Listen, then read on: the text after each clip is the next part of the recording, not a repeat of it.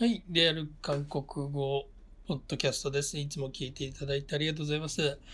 えー、あの、ブログにもね、書いたんですけどね、今オリンピック結構見てまして、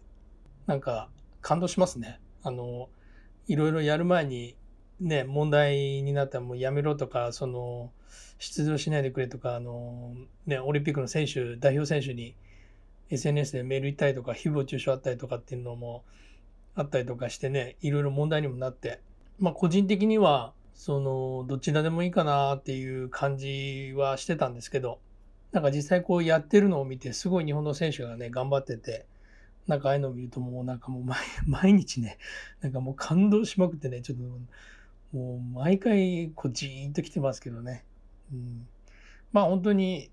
マニアックな競技でもすごい頑張ってる選手がたくさんいるので、なんか時間があったらね、皆さんも聞いている、これを聞いている方もよかったら一緒に応援していただけたらと思います。私個人的にはですね、まあ高校野球、高校球児でしたので、やっぱり日本対韓国、これの試合がもうめちゃくちゃ注目してました。もともとね、韓国にほん初めて行ったのはね、確か2000年ぐらいでしたかね。2000年か99年か2000年ぐらいにですね、そのオリンピックの、シドニーオリンピックだったかな。オリンピックのね、野球の予選が韓国のチャムシル球場であったんですよ。その時にアジアの、アジアグループの予選、アジアリーグの予選だったので、台湾と韓国と、えー、その時は中国と香港もいたかな。で、それと日本でね、えー、グループリーグみたいのを予選でやってたんですよ。で、それに、松坂、当時の松坂、西武ライオンズの、えー、当時の松坂選手、松坂投手と、えー、ヤクルトの古田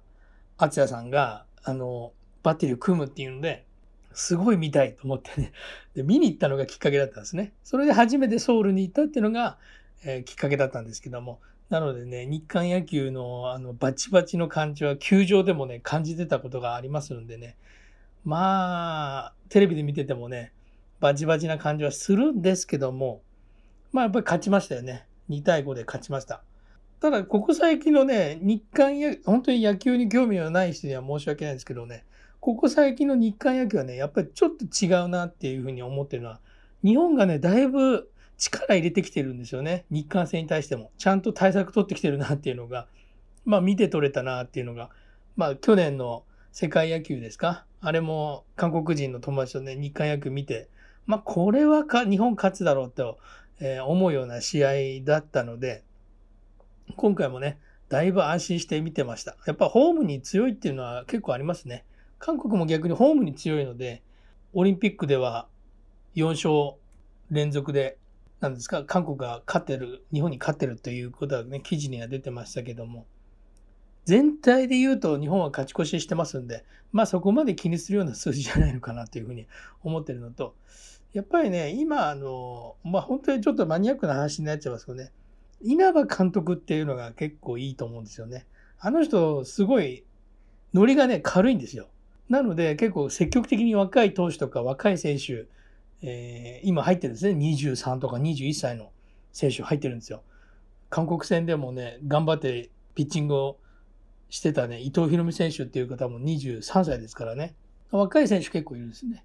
だからね、あの、そういった選手ってあんまりその韓国に対してその、なんていうんですかね、敵意むき出しみたいなもうそういうのないんですよね。そういう世代じゃないので、淡々とやってる感じが見て取れましたね。稲葉監督もね、その前の日に誕生日っていうこともあって、なんか結構、おせおせムードみたいな感じで韓国戦に行ったのも、やっぱりそれは良かったというふうに、個人的にも思うんですね。うん。お前が偉そうに言うなって言われるとね、あの、困っただの高校球児でお前が偉そうに言うなって言われるとね、困っちゃうんですけど、僕はあの、大学生の時にですね、実は、ヤクルト球団でちょっとバイトのお手伝いといいますかね、あの、神宮球場でボールボーイをやってたことがあるんですね、実は。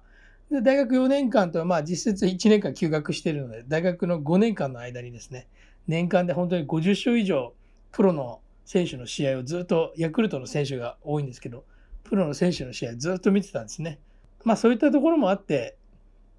まあその古田さんの、あの古田さんと松坂投手のバッテリーを見たくてソウルに行ったっていうのもあるんですけど、まあそういうこともありましてね。野球見るときはやっぱりどうしてもこう、細かいところで見てしまうというか、そういう感じ なんですね。まあでもやっぱり、まあ韓国の選手も相当良かったですね。韓国のね、選手はね、あの、監督の選手交代が結構うまいなっていうのは、去年の世界野球から、去年というか一昨年か、一昨年の世界野球から結構感じてて、監督が結構うまいんですよね。まあ、今回も結構、投手を細かく変えたいとか、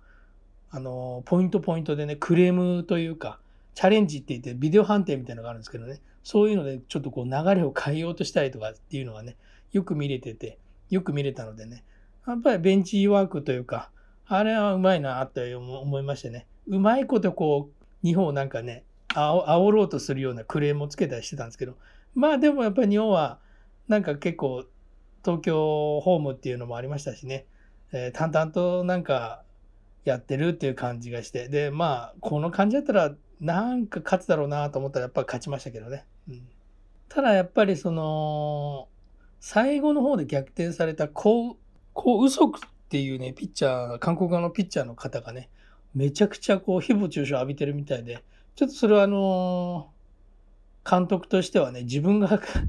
自分がね、若い、21歳の若いピッチャー出しててね、まあ、ちょっとかばってあげたいとかそういうのはないのかなっていうふうにはちょっと思いますけど、今のとこはなんかその、韓国のニュース見ていくとね、結構その、やっぱりね、韓国ってそのネガティブなニュース、比較的すぐ消されやすいというかね、表示されにくかったりしてね、ちゃんと検索しないと出てこなかったりするんですけど、あんまりパッと検索した感じではね、そういうネガティブなニュースが出てこなくなっちゃってますね。ただでも日本のヤフーとかのニュースでも出てましたけど、まあその若いピッチャーがね、めちゃくちゃこう、誹謗中傷浴びて、なんかその、ネイバーのね、オリンピックのホーム特設サイトみたいのがあって、そこにですね、綺麗なね、選手の写真のところにですね、応援コメントを載せることができるんですけどね、その選手のところとか野球の、韓国の野球の選手の応援欄はもう全部閉じてるみたいですね。うん。さあ、誹謗中傷が多くて閉じ、閉じたそうです。閉じられてるそうです。まあ、かんそうですね、なんかオリンピックでね、国同士の戦いみたいな感じになっちゃうんですけども、なんかそういうのを抜きにして、えー、競技、競競技の、なん、なんていうんですかね、選手同士のね、あの 平和なスポーツになればいいのかなというふうには、ちょっといつも毎回毎回日韓スポーツは見てて思うんですけども、まあ僕はこの韓国好きとは言ってもですね、やっぱり男の、女の人とかは特にね、あの、こういう感じになると結構ツイッターとかでも黙ってる人多いんですけどね。まあ僕は本当に、えー、もうこういう時にこそ、あの、声高らかに日本が勝ったというのをもう相当ツイッターでつぶやいてましたけど、まあつってもね、ツイッターあんまりあのフォロワーいないのでね、誰も見てくれてないかもしれないですけど、やっぱりね、あの、まあ韓国人がね、勝ったら勝ったでごちゃごちゃ言ったりしますんでね、こっちもこっちでね、勝ったら勝ったで、まあ、ごちゃごちゃ言う権利はやっぱあんのかななんてね、ちょっと思ったりその時だけやっぱり男の人、韓国人で言ったらもう別ですね。韓国の人は嫌いじゃないですけども、やっぱりそのね、日本が勝った、韓国が勝ったっていう時にはもう敵むき出して、僕ももう喧嘩上等で話し合い、話し合いというか言い合いになりますけどね。仲のいい友達とで友達とでも、えー、もう、喧嘩上等で言い合いになるぐらいの、えー、感じでね、相手しちゃいますけど、まあ別に、それは本当に仲のいい人にしかしません。その後にちゃんと謝ればいいだけの話なのでね。っていうふうに思います。だから、まああんまりこう、なんですかね、インターネットでこう、誹謗中傷なんかは全然するつもりはなくて、本当に仲のいい人たちだけで、えー、思ったことをお互いに言い合ってるっていうのが僕の歴史観、歴史、僕のなんかそういう感じですかね。えー、今のオリンピックの選手にもなんか誹謗中傷のメッセージ、日本のあの人にもなんかすごい言ってるみたいですけどね。えとか思いますけどね。すごい頑張ってるのでね。銀メダルですごいね、なんかあの悔しそうなしてる選手も結構いますけども。まあそれでも本当によくここまで、えー、日本の選手たちが頑張ってるなっていうのをね、まあ、本当に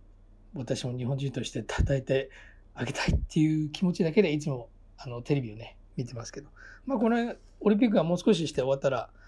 次は高校野球をね、ちょっと応援しなきゃいけない。まあ、僕をちょっと今年は僕は、あの、決勝でね、負けてしまったら出れなかったんですけど、なんかちょっと応援したいなと。まあ、あんまりこうね、今日は韓国語の話には全然なってないんですけども、えー、野球の記事を見てですね、野球関係の、えー、韓国語の単語ですかっていうのをね、えー、チャンネルの説明欄にでも載せておきますので、まあ、野球好きな人とかね、よかったら確認してみてください。今日も最後まで聞いていただいてありがとうございました。